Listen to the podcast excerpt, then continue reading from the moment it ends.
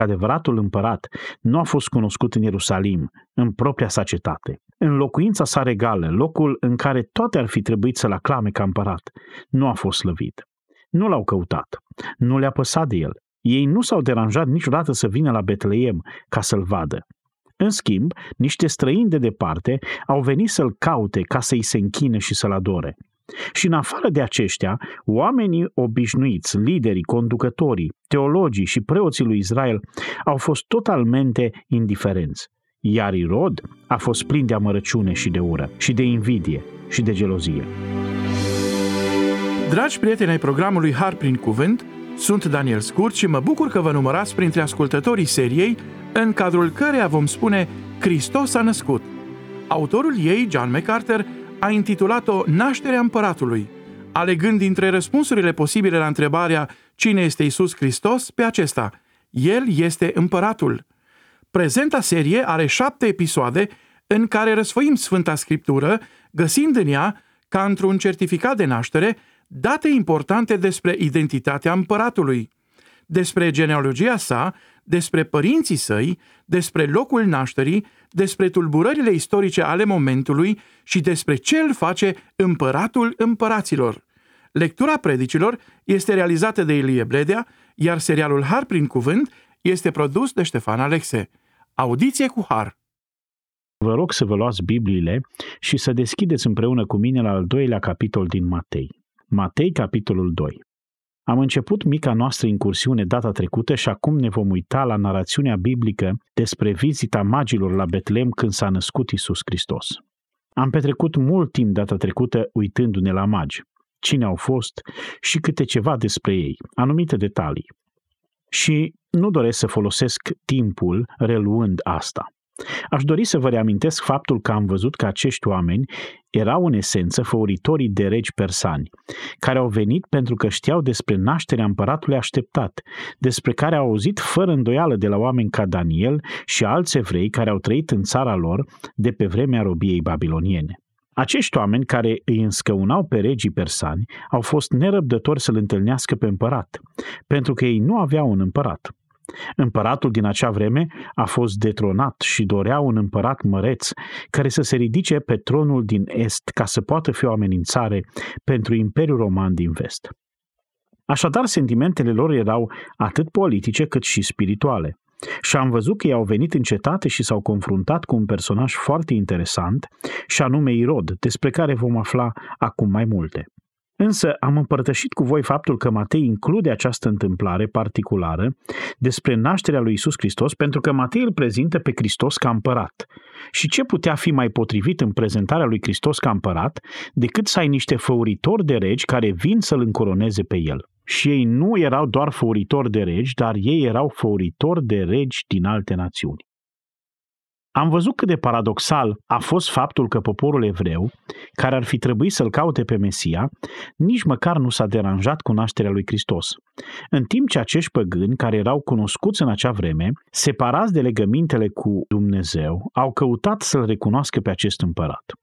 Așadar, el a fost un împărat în ce privește descendența lui din David. Am văzut în prezentarea lui Matei. Am văzut asta. Aici vedem că el este împăratul datorită faptului că în lume existau acești oameni care erau cunoscuți oficial ca fiind făuritori de regi, cei care îi înscăunau și care l-au recunoscut ca atare. Se poate spune că în capitolul 1 Matei spune Isus merită cinste regală și în capitolul 2 el o primește. El într-adevăr chiar și aici a fost recunoscut într-un fel ca împăratul împăraților și domnul domnilor de către acești oficiali care îi înscăunau pe împărații persani. Aceasta este o întărire a regalității lui Hristos, dreptul lui la domnie. Și așa cum v-am spus data trecută, nu pot să nu mă opresc și să mă gândesc la faptul că adevăratul împărat nu a fost cunoscut în Ierusalim, în propria sa cetate. În locuința sa regală, locul în care toate ar fi trebuit să-l aclame ca împărat, nu a fost slăvit. Nu l-au căutat, nu le-a păsat de el, ei nu s-au deranjat niciodată să vină la Betleem ca să-l vadă. În schimb, niște străini de departe au venit să-l caute ca să-i se închine și să-l adore. Și în afară de aceștia, oamenii obișnuiți, liderii, conducătorii, teologii și preoții lui Israel au fost totalmente indiferenți. iar Irod a fost plin de amărăciune și de ură, și de invidie și de gelozie. Așadar, chiar aici, încă de la începutul Evangheliei după Matei, vedem cum vor decurge lucrurile. Vor fi oameni care vor fi indiferenți. Vor fi oameni care vor fi vrăjmași. Și vor fi acei oameni care îi se vor închina. Și vom vedea mai multe despre aceste trei grupuri pe măsură ce vom înainta în studiu. Așadar, magii reprezintă primele roade ale națiunilor păgâne și ne arată într-adevăr faptul că Dumnezeu întotdeauna i-a avut și pe ei în inima lui. Acum ne uităm la versetele de la 1 la 12 și ne vom uita să vedem în special ce spune textul. Ultima dată am făcut introducerea. Dar pe măsură ce ne uităm la text, aș dori să vedeți cinci acte ale acestei drame incredibile, care se desfășoară în capitolul 2. Cinci acte distincte. Și le voi intitula pe fiecare printr-un cuvânt simplu, ca să ni le amintim. Sosirea, primul act. Al doilea, agitația. Al treilea, prefăcătoria. Numărul 4, slăvirea. Și numărul 5, evitarea. Acum, această schiță nu este una strălucită, dar sunt câteva cârlige în care să vă agățați gândurile. Întâi de toate suntem la sosire. Să ne uităm la versetele 1 și 2. După ce s-a născut Isus în Betleemul din Iudeea, în zilele împăratului Irod, iată că au venit niște mași din răsărit la Ierusalim. Vă amintiți că v-am spus că magi este un cuvânt intraductibil care face referire la o anumită linie preoțească ereditară.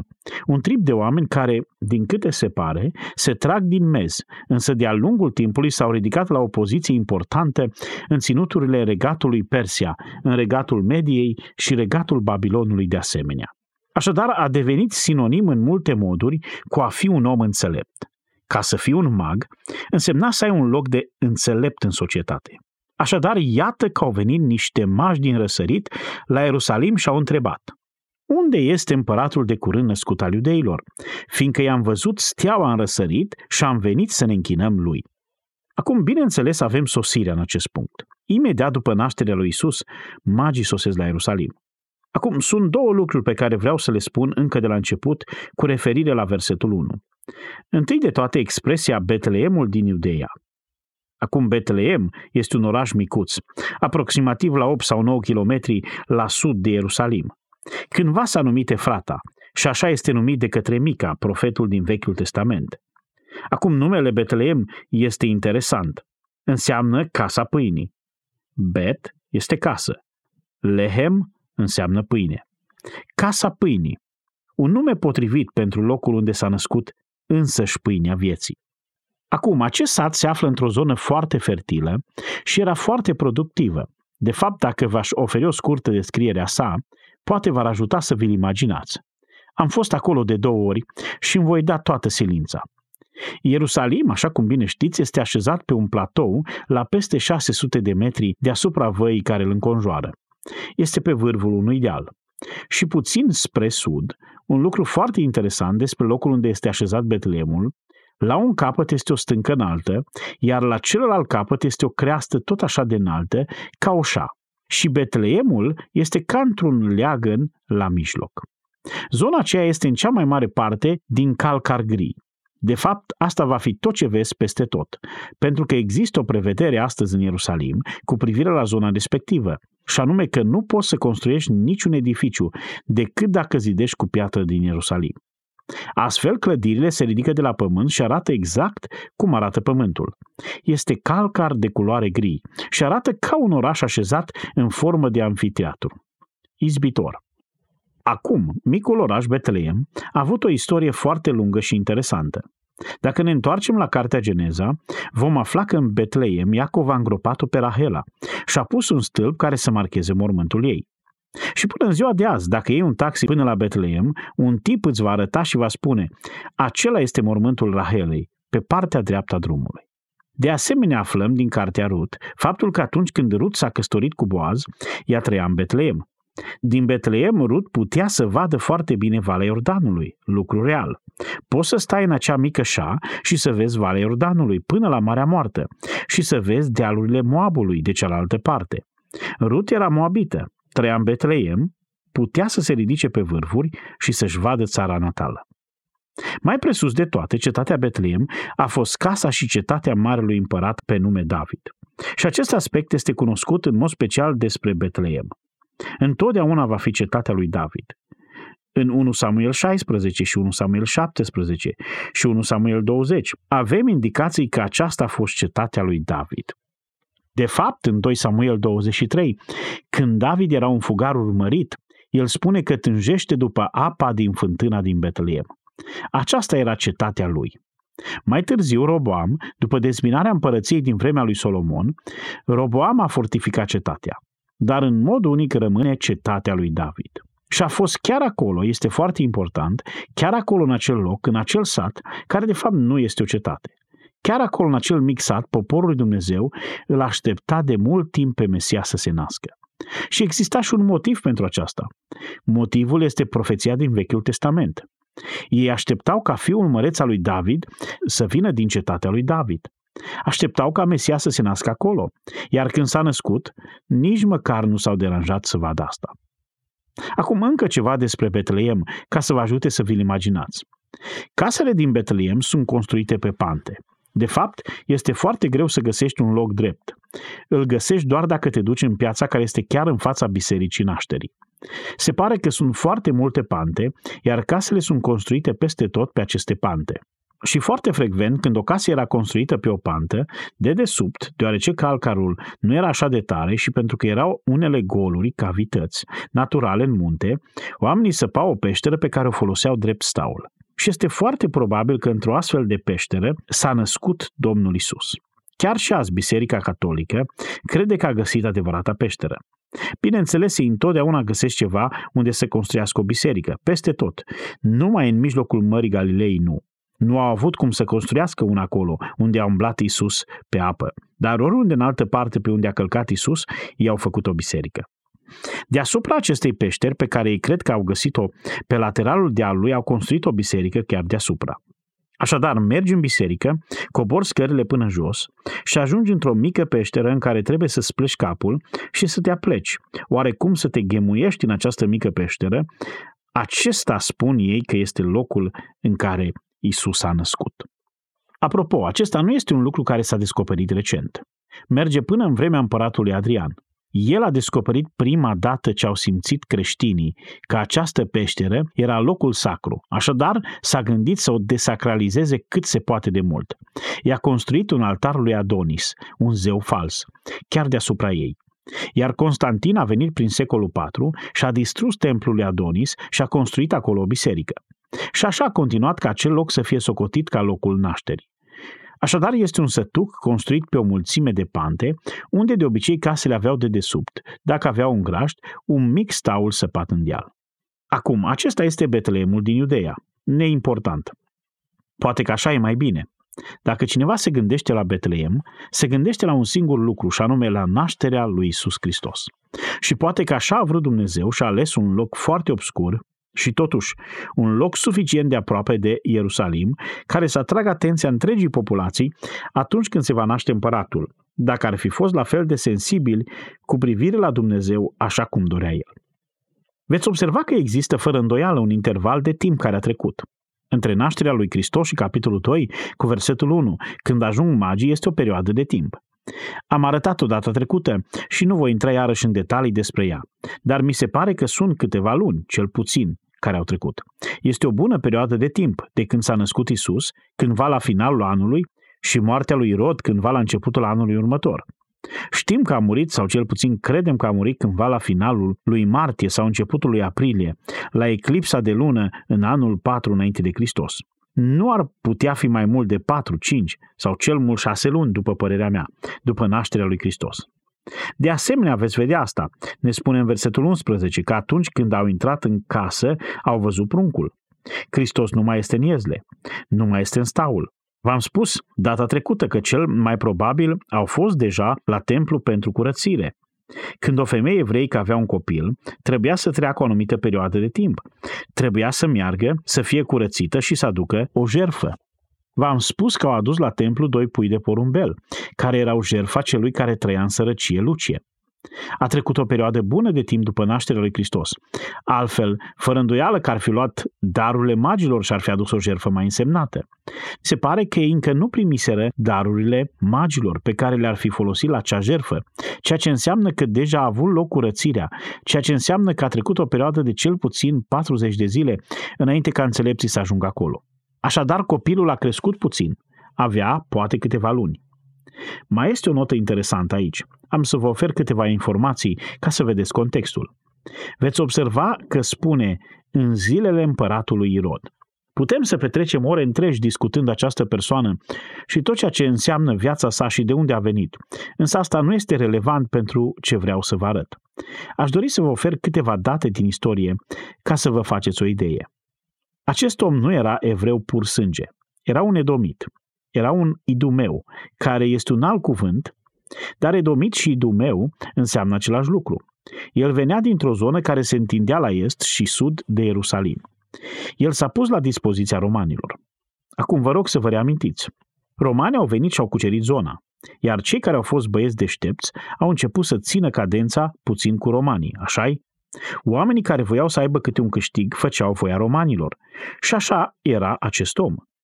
În timpul războaielor civile din Palestina și în perioada în care Roma a încercat să-și așeze dominația, înainte de nașterea lui Hristos, Irod și-a jucat rolul cu Roma și a fost pe placul lor și s-au încrezut în el. El le-a câștigat încrederea. Și când Roma a cucerit în cele din urmă Iudeea, au așezat un procurator. Un procurator era ca un guvernator, un fel de conducător oficial al unei țări mici, iar numele său era Antipater. Antipater. Era un edomit, bine? El era un edomit, iar Irod era fiul său. Când au vrut un conducător, l-au găsit pe acest antipater, iar Irod era fiul său. Dar Irod le-a făcut pe plag romanilor atât de mult că l-au rânduit să fie tetrarhul Galilei. Cu alte cuvinte, ei aveau nevoie de cineva care să conducă Ierusalimul și Iudeea și de altcineva care să controleze zona rurală. Era o poziție inferioară din punct de vedere al importanței, dar fără îndoială că era o poziție de cinste între romani. Așadar, ei l-au așezat pe Antipater în Ierusalim și Iudeea, iar pe fiul său Irod sus în Galileea. Așadar, în 47 înainte de Hristos, asta înainte de nașterea lui Hristos, Irod a fost așezat ca tetrarh al Galilei. Acum, după șapte ani, în anul 40 înainte de Hristos, acea zonă de est partă, medo-persană, despre care am vorbit atunci, când am văzut de unde au venit magii, a început un război civil. Au venit și au atacat acea zonă a Palestinei și a Siriei și restul, iar Irod a luat repede o corabie spre Roma. A fugit. A putut vedea scrisul de pe zid și a plecat la Roma ca să le spună ce se întâmplă. Partea de răsărit a început să deranjeze acea mică zonă tampon, iar Irod a fugit la Roma. Acesta este fiul lui Antipater. Acum el ajunge la Roma, începe să înțeleagă cum stau lucrurile în senatul roman și începe să fie pe placul senatului roman. Convinge senatul roman că este pro-Roma, însă el fiind din acea parte de lume, știe cum să rezolve situațiile de acolo și așa mai departe. El dorește autoritate absolută. Așadar, în 40 înainte de Hristos, aproximativ, senatul roman îl face pe Irod împăratul iudeii. Acum să vă amintiți asta. L-au făcut pe Irod împăratul iudeilor, apoi i-au spus, pot să iei o armată. Și i-au dat o armată. I-au dat câteva trupe de intervenție și au spus, mergi și formează propria împărăție acolo și domnește așa cum vrei tu. Ei bine, știți că i-a luat trei ani ca să facă asta? I-a luat trei ani ca să câștige în cele din urmă puterea pe care o avea în titlu. În final, în anul 37 înainte de Hristos, a câștigat și a devenit împăratul iudeilor, iar acest titlu l-a purtat până când a murit. Întotdeauna a încercat să mențină acest titlu de împărat al iudeilor. Acum priviți întrebarea pe care magii au pus-o când au venit în versetul 2. Unde este împăratul de curând născut al iudeilor? Ei bine, asta era suficient ca să-l facă pe Irod să intre în panică. Adică el a căutat poziția asta politică cu disperare. A călătorit până la Roma și și-a jucat rolul înaintea senatului roman. A primit titlul de împărat al iudeilor, a luat o armată și a luptat trei ani ca să câștige dreptul de a face din asta o realitate. S-a ținut de aceasta până în acest moment și acum dintr-o dată vin niște făuritori de regi. Ei intră cu năvală în cetate și întreabă peste tot, unde este cel care este împăratul de curând născut al iudeilor? și Irod se teme. Acum, șocul acestei scene este puțin arătat în versetul 1 când spune Iisus a născut în Betleemul din Iudeea în zilele împăratului Irod și au venit niște magi. De fapt, nu doar că au venit niște magi, ci poți să crezi asta? Au venit niște magi. Sau, dacă ești Irod, vai, au venit niște magi. Sau ceva de genul ăsta. Ceva neașteptat, uimitor, șocant, fantastic au venit niște mași din răsărit, întrebând unde s-a născut împăratul iudeilor. Acum, la drept vorbind, nu ar fi trebuit să fie chiar așa de șocant. Dacă acei evrei ar fi analizat cu atenție Vechiul Testament, fără îndoială că ar fi știut că vremea este cea corectă. Istoricii reiterează asta despre acea vreme. Vă rog să fiți atenți. Este fascinant pentru mine. În acea vreme, în lume era o așteptare stranie după venirea unui împărat. Oamenii din răsărit așteptau asta și în parte de aceea au venit magii. Oamenii din multe locuri anticipau sosirea unui împărat. Aceasta era atmosfera zilei. Chiar și istoricii romani recunoșteau asta. De exemplu, Suetonius a scris, s-a răspândit în tot Orientul o credință veche și împământenită, că era rânduit ca în acea vreme să vină oameni din Iudeea care să guverneze lumea. Acesta a fost Suetonius. Iar Suetonius a scris mai târziu în special despre zilele lui Vespasian, iar Vespasian a cucerit Israelul în anul 70 după Hristos. Așa că poate că Suetonius a scris puțin mai târziu după aceasta. Însă el s-a uitat înapoi și a spus că a fost o vreme când exista această așteptare ca oameni din Iudeea să guverneze lumea. Priveau către acea zonă. Tacitus, renumitul istoric roman, relatează despre aceeași credință. Exista o convingere fermă, spune Tacitus, în istoriile sale, că în acea vreme Estul urma să devină puternic și conducătorii să vină din Iudeea, de unde să cucerească un imperiu universal. Așa spune Tacitus. Evreii, conform lui Iosefus, în volumul său Războaiele iudeilor, spune că în acea vreme evreii credeau că cineva din țara lor va deveni guvernator și va stăpâni lumea. La scurtă vreme îl găsim pe Tiridates, împăratul Armeniei, care a venit în vizită la Nero, la Roma, împreună cu magii săi, conform lui Suetonius. Îi găsim pe magii în Atena, aducând jerfe în amintirea lui Platon. În același timp, când Isus a născut, îl găsim pe Augustus, Împăratul roman fiind slăvit ca salvatorul lumii, îl găsim pe poetul roman Virgiliu, scriind despre epoca de aur care tocmai apusese. Vedeți, romanii priveau către o epocă de aur.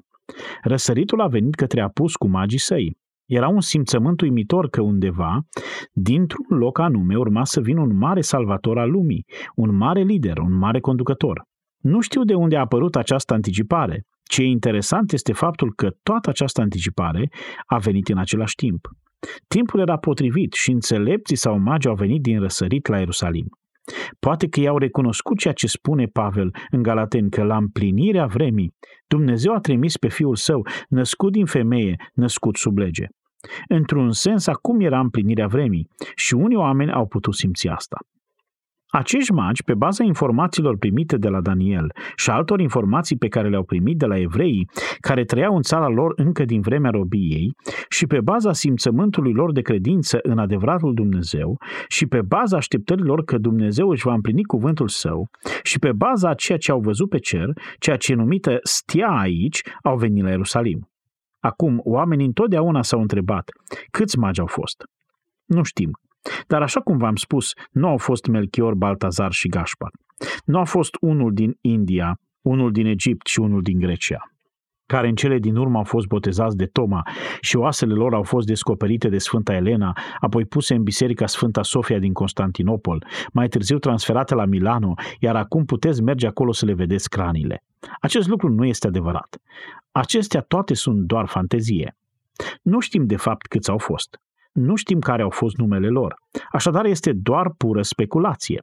Dar au avut un motiv pentru care au venit. Iată ce spune versetul 2. Aflăm și se pare că în conformitate cu modul de exprimare în limba greacă, i-au spus aceste lucruri peste tot.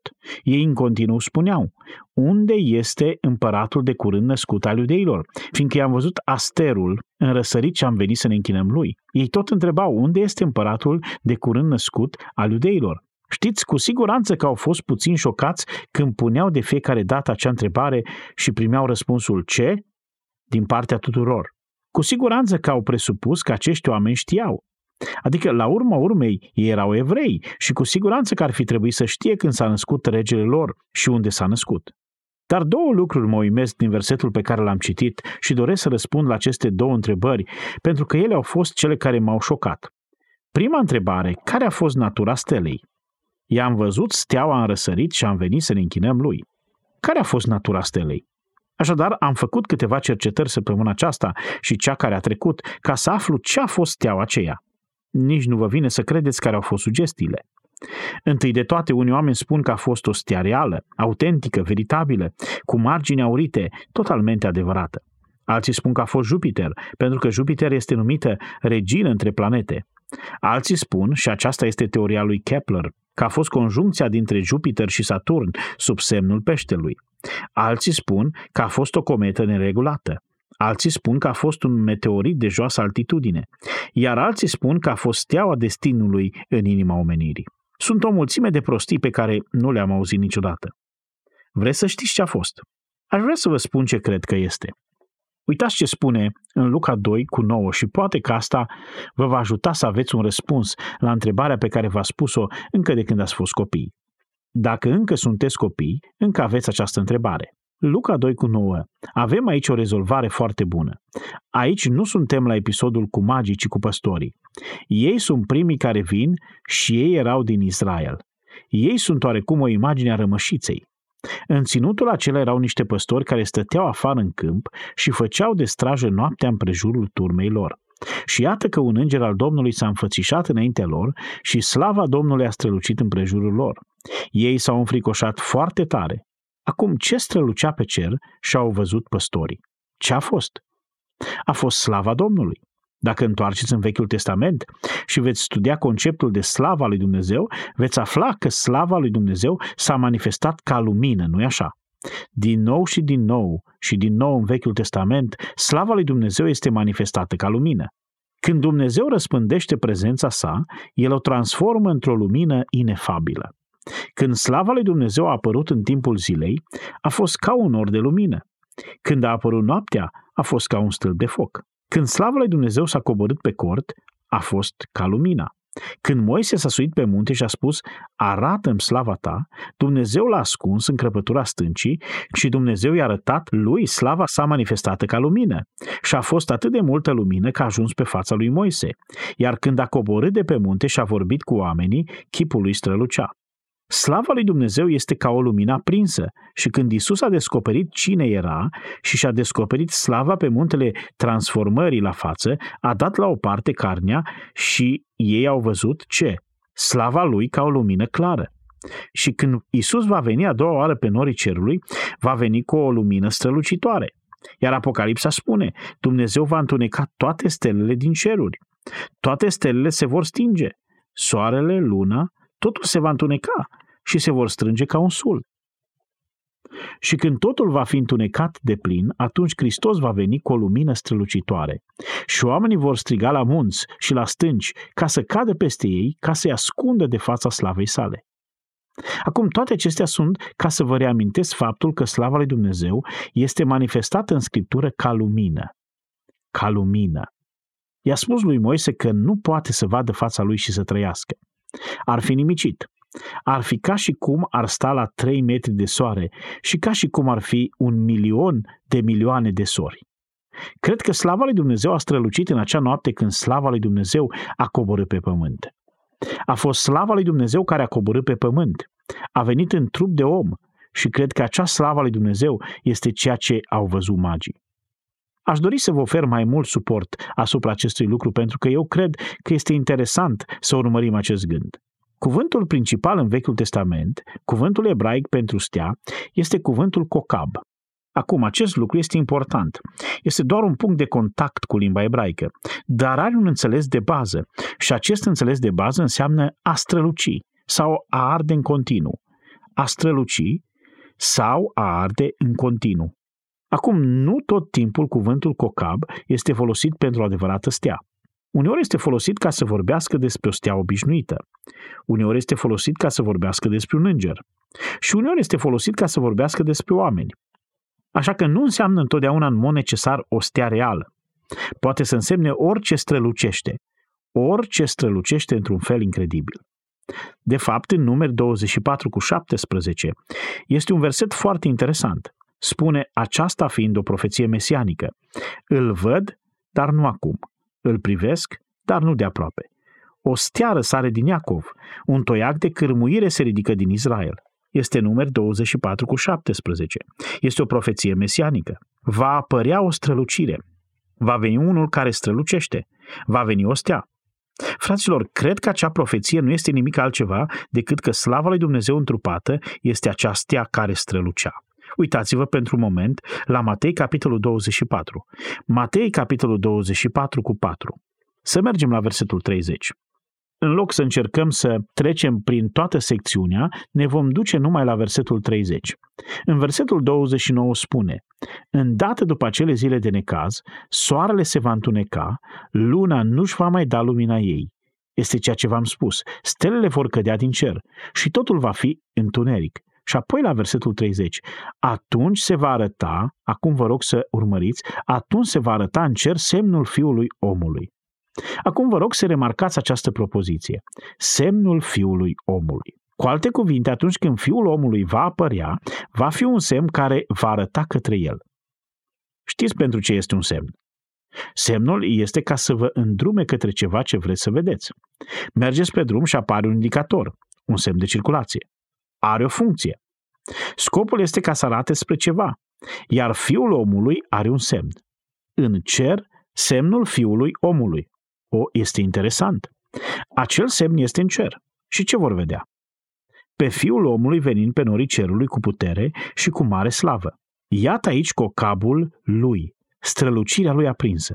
Și cu toate că cocab, cuvântul ebraic, nu este folosit în Noul Testament, totuși are aceeași idee. Cred că acest semn al Fiului omului este nimic mai mult și nimic mai puțin decât slava șechina a lui Dumnezeu însuși. Dumnezeu s-a descoperit într-o lumină inefabilă, slăvită. De fapt, chiar ne spune, cred că este în Apocalipsa 1 cu 16, că soarele strălucește. Fiul lui Dumnezeu strălucește așa cum strălucește soarele în toată puterea lui.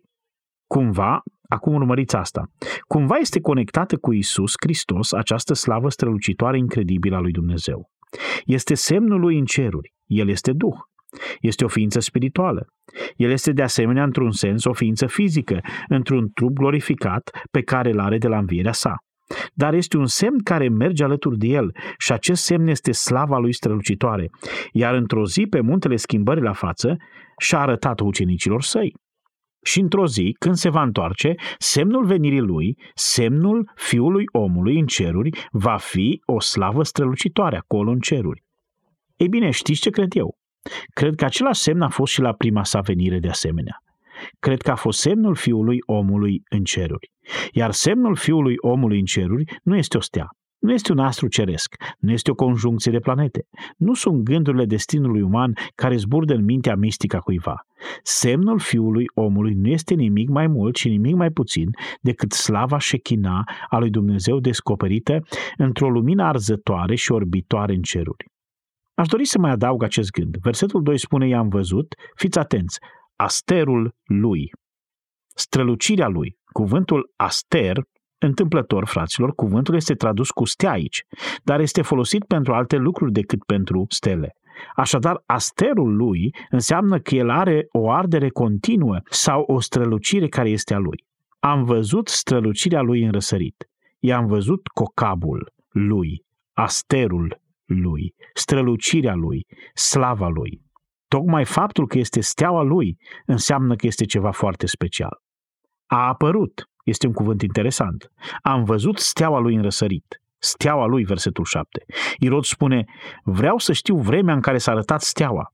Iar cuvântul faino, în limba greacă, înseamnă aceea ce strălucește. În ce perioadă a început să strălucească? Iar același cuvânt, e un gând interesant, este același cuvânt care este folosit pentru fulger. Fulgerul este o formă a lui aster. Uneori este tradus ca o stea pe cer, alteori este tradus cu fulger, alteori ca strălucire înainte de ceva. Iar aici este o strălucire înainte. Nu putem să împingem lucrurile mai mult. Nu putem să facem să însemne o stea reală. Și acolo este sensul în care Irod a spus, când anume s-a arătat această lumină strălucitoare. Și chiar asta este oarecum un indiciu că a fost ceva care nu a existat înainte și a fost chemat în existență numai pentru că Isus a venit. Așadar, cred că acesta a fost asterul lui, semnul fiului omului în ceruri. A fost acolo la prima lui venire și, dragilor, va fi acolo la cea de-a doua venire a lui. Este semnul lui, este steaua lui și nu este vreun corp ceresc. Pseudoștiința numită astrologie nu putea niciodată să prezică venirea Domnului. Ei nu se uitau la micile lor scheme ca să vadă, uite acolo, acolo este bătrânul Saturn sau oricare alt corp ceresc. Trebuie că înseamnă că el s-a născut. Nu, nu.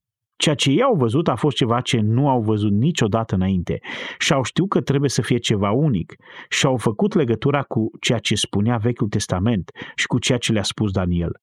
Nici o cercetare astronomică nu le-a dat acea direcție. Dumnezeu s-a descoperit pe sine. Nu a fost cu nimic diferit de stâlpul de foc din Vechiul Testament. Vă amintiți de stâlpul de foc din nor din Vechiul Testament, când a fost deasupra Sfintei Sfintelor? Ei bine, aici ne spune că, indiferent ce stea a fost, s-a dus și s-a așezat deasupra locului unde s-a născut. Acum vă rog să-mi spuneți cum poate literalmente o stea, indiferent ce a fost, să facă așa ceva. Nu poate. Nu este nimic altceva decât semnul Fiului omului. Poate spui, bine, dacă a fost o astfel de slavă uimitoare și strălucitoare a semnului lui Hristos în ceruri, cum se face că numai oamenii înțelepți din Persia au văzut-o și nimeni altcineva nu a văzut-o? Este o întrebare bună. Aceasta este o a doua întrebare pe care o pun. Cum se face că Dumnezeu este așa selectiv? Ei bine, știți, asta nu este un lucru nou pentru Dumnezeu. El poate să-i facă pe toți din lume să nu vadă ceva dacă vrea asta. În Exod, capitolul 14, găsesc o paralelă foarte bună. 14 cu 19 spune Îngerul lui Dumnezeu care mergea înaintea taberei lui Israel și-a schimbat locul și a mers înapoi a lor. Ei urmau să meargă prin Marea Roșie. Așa că îngerul i-a călăuzit până la Marea Roșie. În momentul când au ajuns la Marea Roșie, s-a dus în spatele lor. A fost în spatele lor. Poate spui să împingă? Nu, vă voi arăta de ce. Stâlpul de nor, slava lui Dumnezeu, stâlpul de nor care mergea înaintea lor, și-a schimbat locul și a stat înapoi a lor. Acum, în spatele evreilor, ai stâlpul de nor, slava lui Dumnezeu, și l-ai pe îngerul Domnului. Și cine era îngerul Domnului? Isus Hristos. El s-a așezat între tabăra egiptenilor și tabăra lui Israel. Norul acesta, într-o parte, era întunecos, iar în cealaltă lumina noaptea. Și cele două tabere nu s-au apropiat una de alta toată noaptea. Știți ce s-a întâmplat? Israel l-a văzut ca lumină, iar faraon și armata lui l-a văzut ca ce? Ca întuneric. Era același lucru. Este ceva despre Dumnezeu care descoperă ce vrea să descopere numai celor cărora vrea să le descopere și asta e tot ce pot să spun. Cum au legat ei asta de nașterea lui Isus Hristos? Nu știu. Nu știu decât că Dumnezeu a făcut ca asta să fie atât de evident încât ei au știut. Au știut. Fraților, vreți să știți ceva foarte fascinant? Acest lucru ar putea să vă șocheze puțin. S-ar putea să vă încurce narațiunea de Crăciun de anul viitor. Dar știți că nicăieri în Biblie nu spune că i-a urmat steaua din Persia până la Betlehem? Nu. Nu spune că i-a condus până la Ierusalim. Nu spune că a mers într-o direcție, deloc. I-am văzut steaua unde? În răsărit. I-au văzut steaua în răsărit și au știut unde trebuie să meargă. Au știut unde trebuie să fie Mesia al evreilor. Ei știau că cetatea de scaun era Ierusalimul. Ei știau unde au domnit toți regii iudei. Știau exact unde trebuie să ajungă. Nu aveau nevoie de o anumită stea ca să-i călăuzească. Și când ei au văzut slava lui și Dumnezeu a făcut să fie atât de evidentă și de clară, așa cum face el când descoperă ceea ce dorește și îi descopere oricui vrea, ei nu au mai pus nicio întrebare. S-au urcat pe cai și au plecat. S-au dus exact la locul potrivit. Iar Matei nu ne oferă toate bucățile și piesele de puzzle și detaliile despre cum au călărit caii persani și câți kilometri, cum a fost, unde au mâncat și toate acestea, pentru că aceasta nu este istorisirea despre acei oameni. Este istorisirea despre Isus Hristos. Iar ei au un loc în ea numai câte vreme totul este cu privire la el. Așadar, detaliile nu sunt aici. Însă pentru mine este incredibil modul în care Dumnezeu orchestrează lucrurile când vrea ca ele să se facă. Le-a dat acestor magi, acestor păgâni temători de Dumnezeu, care erau departe în Persia, făuritorilor de împărați, le-a dat semnul său, iar ei au știut că este semnul lui și au știut și unde să meargă, la Ierusalim. Iar sublinierea lui Matei este așa de frumoasă. El spune în versetul 2 că i-au zis, i-am văzut asterul în răsărit și am venit, cu ce scop? Să ne închinăm lui. Ei știau că îi se cuvine închinare, să se închine lui. Ei știau că nu era nimeni altul vrednic ca acesta și aveau dreptate. Așa a fost. Păgânii care nu aveau nimic care să-i ghideze, ci doar niște frânturi din Vechiul Testament, nimic care să-i călăuzească, ci doar știința lor amestecată cu superstiții caragioase. Și totuși ei sunt adevărații căutători după Dumnezeu. Și când semnul a venit, cu toate nedumeririle lor și cu lipsa lor de înțelegere, s-au angajat într-o călătorie plină de entuziasm ca să caut un împărat pe care l-au așteptat de mult timp. Însă ierarhia iudaică, cu Pentateul în mâna lor, pe care îl studiau zilnic, cu profețiile în mână pe care le citeau în fiecare zi, fiind conduși de un om cumplit și diabolic pe nume Irod, erau mulțumiți să fie totalmente indiferenți față de ce se întâmpla la 8 km distanță. Și aici din nou vedem atitudinea constantă de condamnare a lui Matei față de oficialii iudaismului și vedem de asemenea sensibilitatea sa constantă față de faptul că Dumnezeu deschide biserica, deschide Evanghelia pentru neamuri. Ascultați, Întotdeauna vor fi undeva oameni cu inimile flămânde care tânjesc după un mântuitor divin și care sunt dispuși să urmeze un semn slab care să-i ducă la picioarele lui. Este minunat când întâlnești o astfel de persoană. Întotdeauna vor fi astfel de inimi flămânde. Mi-aduc aminte că eram odată în avion și doream să studiez pentru că aveam un manuscris la mine și voiam să-l dau la editor. Așadar am șoptit, oarecum glumeți, Doamne, nu lăsa niciun om nemântuit să stea lângă mine, ca să nu trebuiască să-i spun despre tine tot drumul de la St. Louis la Los Angeles, pentru că trebuie să-mi termin lucrul. Și bineînțeles, a trebuit să facem o oprire. Am fost urcați într-un avion greșit sau avionul avea o defecțiune și a trebuit să schimbăm avionul. Toate lucrurile au fost date peste cap și am ajuns într-un alt avion. A venit cineva și s-a așezat lângă mine. Așadar, eu studiam și studiam, iar el dormea. Nu voiam să-l trezesc. M-am mișcat puțin și omul s-a trezit. M-am gândit, o, oh, vai. Și atunci m-a întrebat, ești profesor? Văd că ai tot felul de hârtii și toate cele. Îmi spus, ei bine, un fel de profesor. Da, pot să spun că sunt profesor. El a spus, ce predai? Am răspuns, îi învăț pe oameni Biblia. Înveți din Biblie? O, a spus el, este minunat. Mi-a spus, știi cumva cum aș putea să ajung să fiu într-o relație personală cu Isus Hristos? Știi cumva? Acesta este adevărul. Și am început să-i spun. Nu ar trebui să încep de aici. Ar trebui să fii sceptic. Ai nevoie de cel puțin o oră de apologetică înainte să ajungi la asta. Undeva deasupra Marelui Canion l-a primit pe Hristos. Mai târziu l-am botezat. Și după aceea mi-a spus că vine la Los Angeles să lucreze pentru cineva. L-am întrebat pentru cine. Și când mi-a spus, era vorba despre unul dintre prezbiterii noștri. Ce interesant! Întotdeauna vor fi inimi pregătite, iar aici vedem câteva care au venit la Ierusalim. Așadar, în primul rând, vedem sosirea. În al doilea rând, următorul aspect este foarte interesant. Sosirea este prima scenă și merge către scena a doua, spaima. Spaima. Irod este exact opusul acestor oameni. Versetul 3. Când a auzit Irod aceste lucruri, când a auzit că acești bărbați erau acolo și că întrebau asta, s-a tulburat mult și tot Ierusalimul s-a tulburat împreună cu el. Acum Irod știa că stă pe un butoi cu pulbere. În primul rând știa că oamenii din cetate nu-l plăceau și nu le plăcea stăpânirea romană și că își doreau independență și autonomie. Știa că ei aveau aspirații ca să-l detroneze și să îndepărteze stăpânirea romană. Și de asemenea știa că dacă au intrat în scenă persanii și dacă ei construiesc această conflagrație, acaparându-l pe acest individ numit regele iudeilor, avea mari probleme, iar armata lui era plecată temporar din țară. Știa că Imperiul de Răsărit se prezenta ca o amenințare constantă pentru Roma și conflictul era iminent. Știa că slujba lui era în cumpănă, viața lui era în cumpănă. Chiar dacă avea cel puțin 70 de ani în acea vreme, încă dorea să se agațe de fiecare lucru pe care îl avea. Așadar, el era tulburat, s-a panicat. Este un cuvânt care înseamnă a fi agitat și supărat. De fapt, nu știu dacă există un alt cuvânt mai puternic decât acesta cu referire la acest lucru. O altă situație foarte bună pentru comparație ar fi în Matei 14 cu 26, unde este folosit același cuvânt și spune asta. Și când ucenicii l-au văzut pe Isus mergând pe mare, s-au înspăimântat. Este același cuvânt, adică era un lucru anormal. Era foarte, foarte înspăimântător și era într-o stare de panică. Acum, Irod era agitat și avea și motiv. La urma urmei, în mintea lui, el era împăratul iudeilor. S-a luptat din greu ca să-și mențină poziția și să o păstreze. Iar acum, dintr-o dată, vine cineva care vrea să ia tronul și mai mult vin și cei care îi înscăunau pe împărați ca să se asigure de asta. O, este o problemă serioasă. Acest zvon circulă acum peste tot prin cetate. Este un nou rege. Este un nou rege al iudeilor. Este un nou rege al iudeilor. Ai auzit? Au venit persanii. Cei care îi înscăunează pe împărați sunt aici. Este un nou împărat al iudeilor. Și putea să-și imagineze cum se formau răscoale de eliberare printre fanaticii și zeloții din țară. El deja tremura.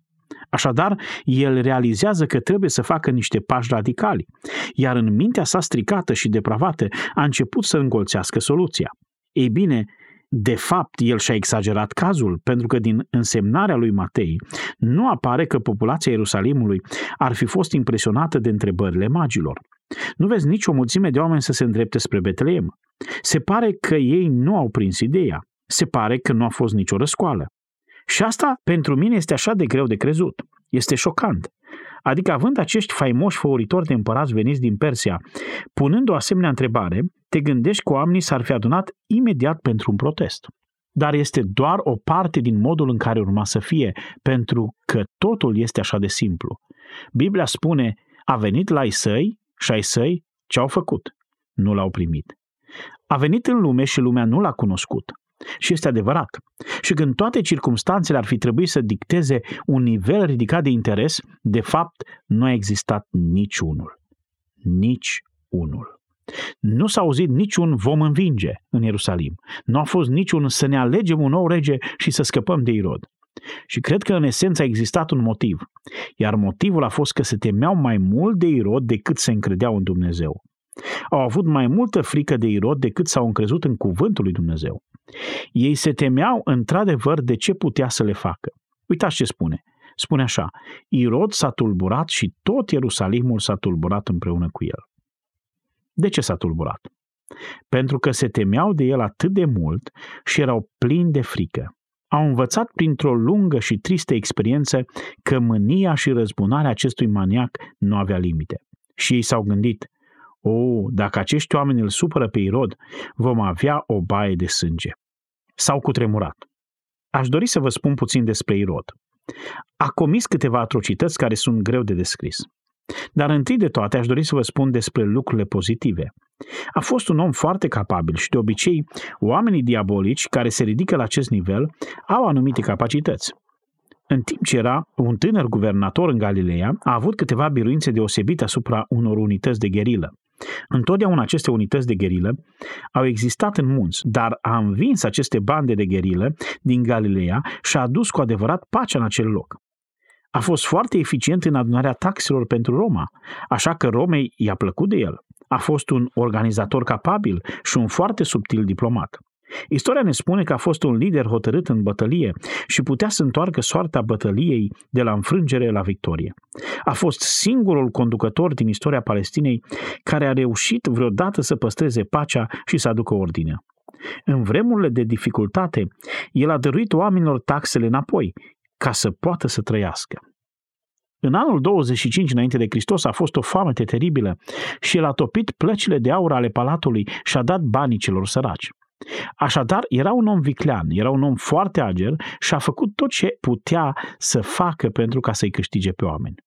A fost un bun constructor. A construit teatrul din Ierusalim. A construit și amfiteatrul și hipodromul.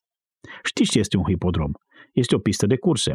De asemenea, a construit și un magnific palat pentru el însuși a început construcția templului în 19 înainte de Hristos, marele templu al lui Irod, dar a murit cu mult înainte de a fi finalizat.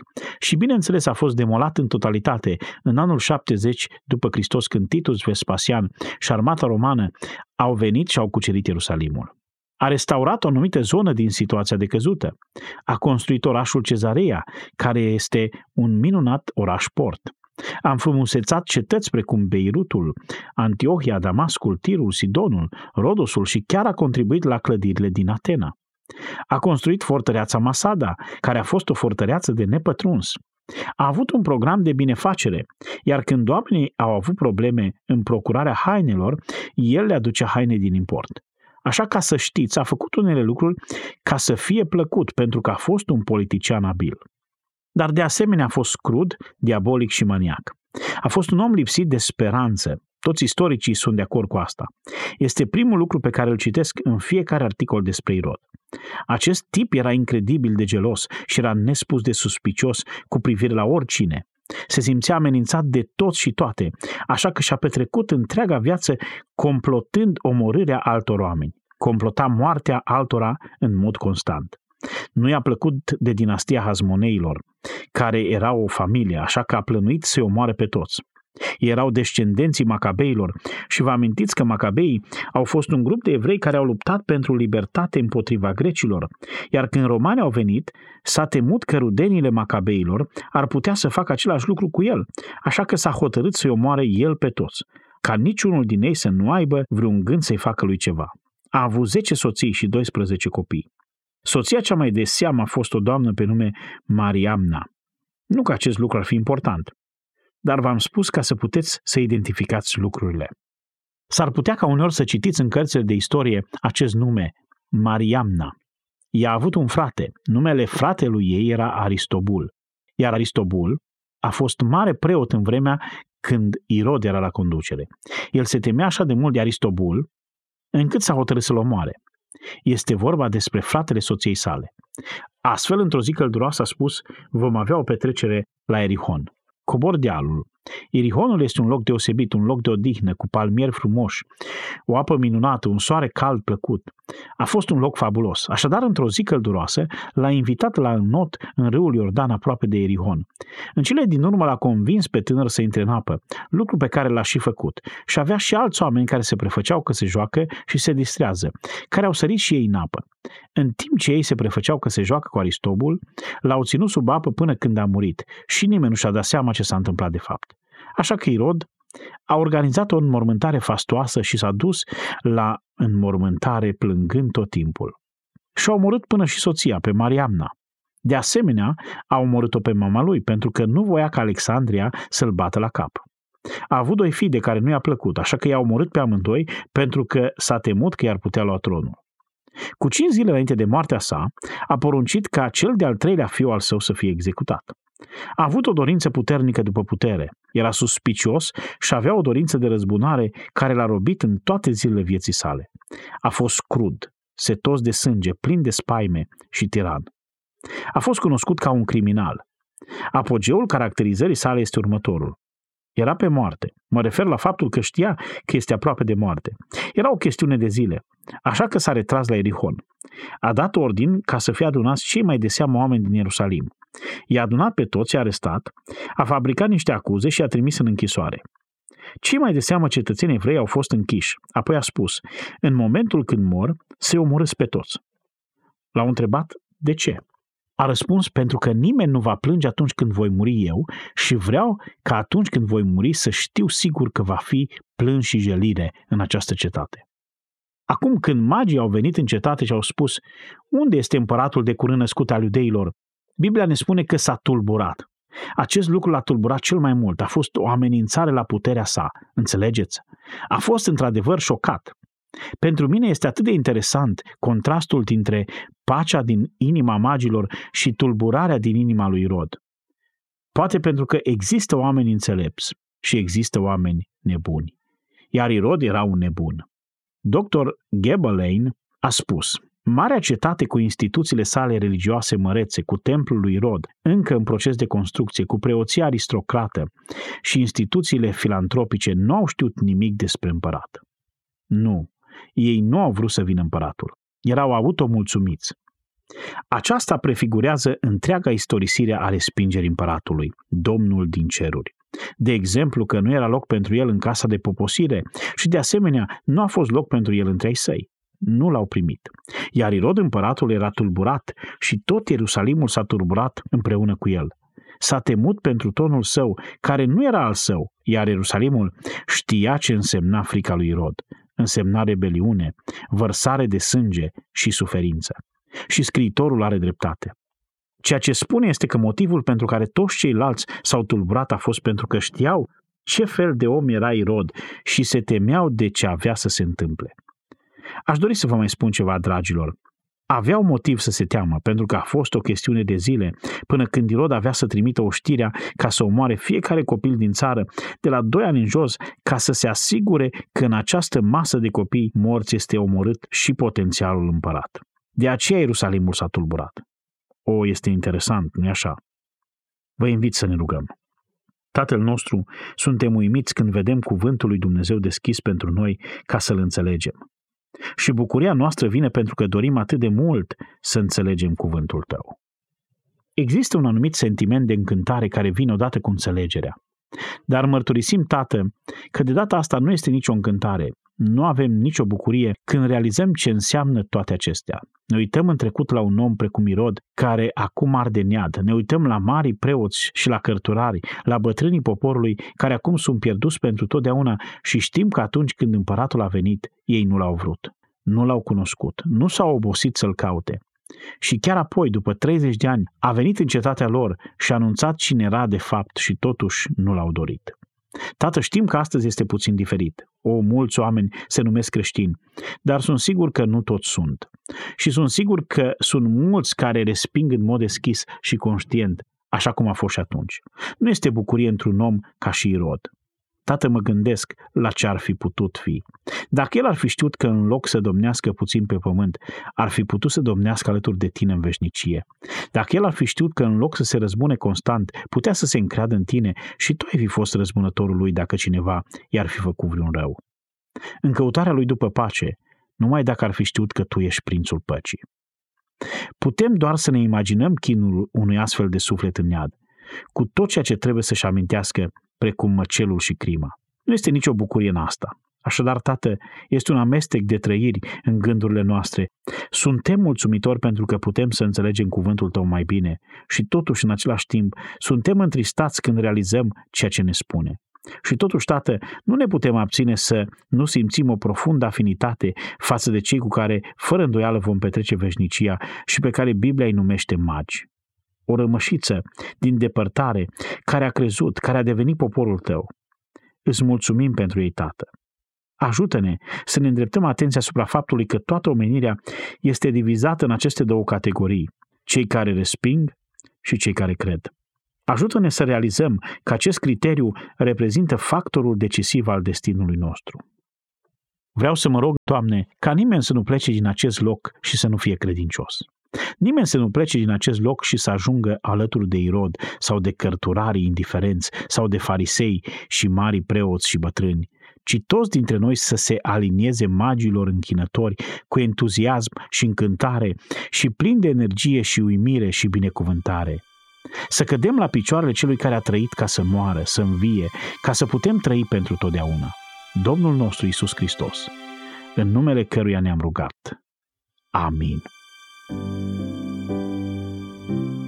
Ați ascultat în lectura pastorului Ilie Bledea un mesaj din seria Nașterea Împăratului. Vă anunțăm că echipa Har prin Cuvânt vă oferă în dar o carte scrisă de John MacArthur. Aflați care este cartea disponibilă în această perioadă scriindu-ne la harprincuvânt arongmail.com sau sunând la telefonul 0740 054 599. Onorăm doar solicitările din țara noastră, iar taxele poștale sunt gratuite. Dacă apreciați acest serial, recomandați-l acum și prietenilor dumneavoastră. Sunt Daniel Scurt și vă invit să ascultați și următorul mesaj din Har prin Cuvânt.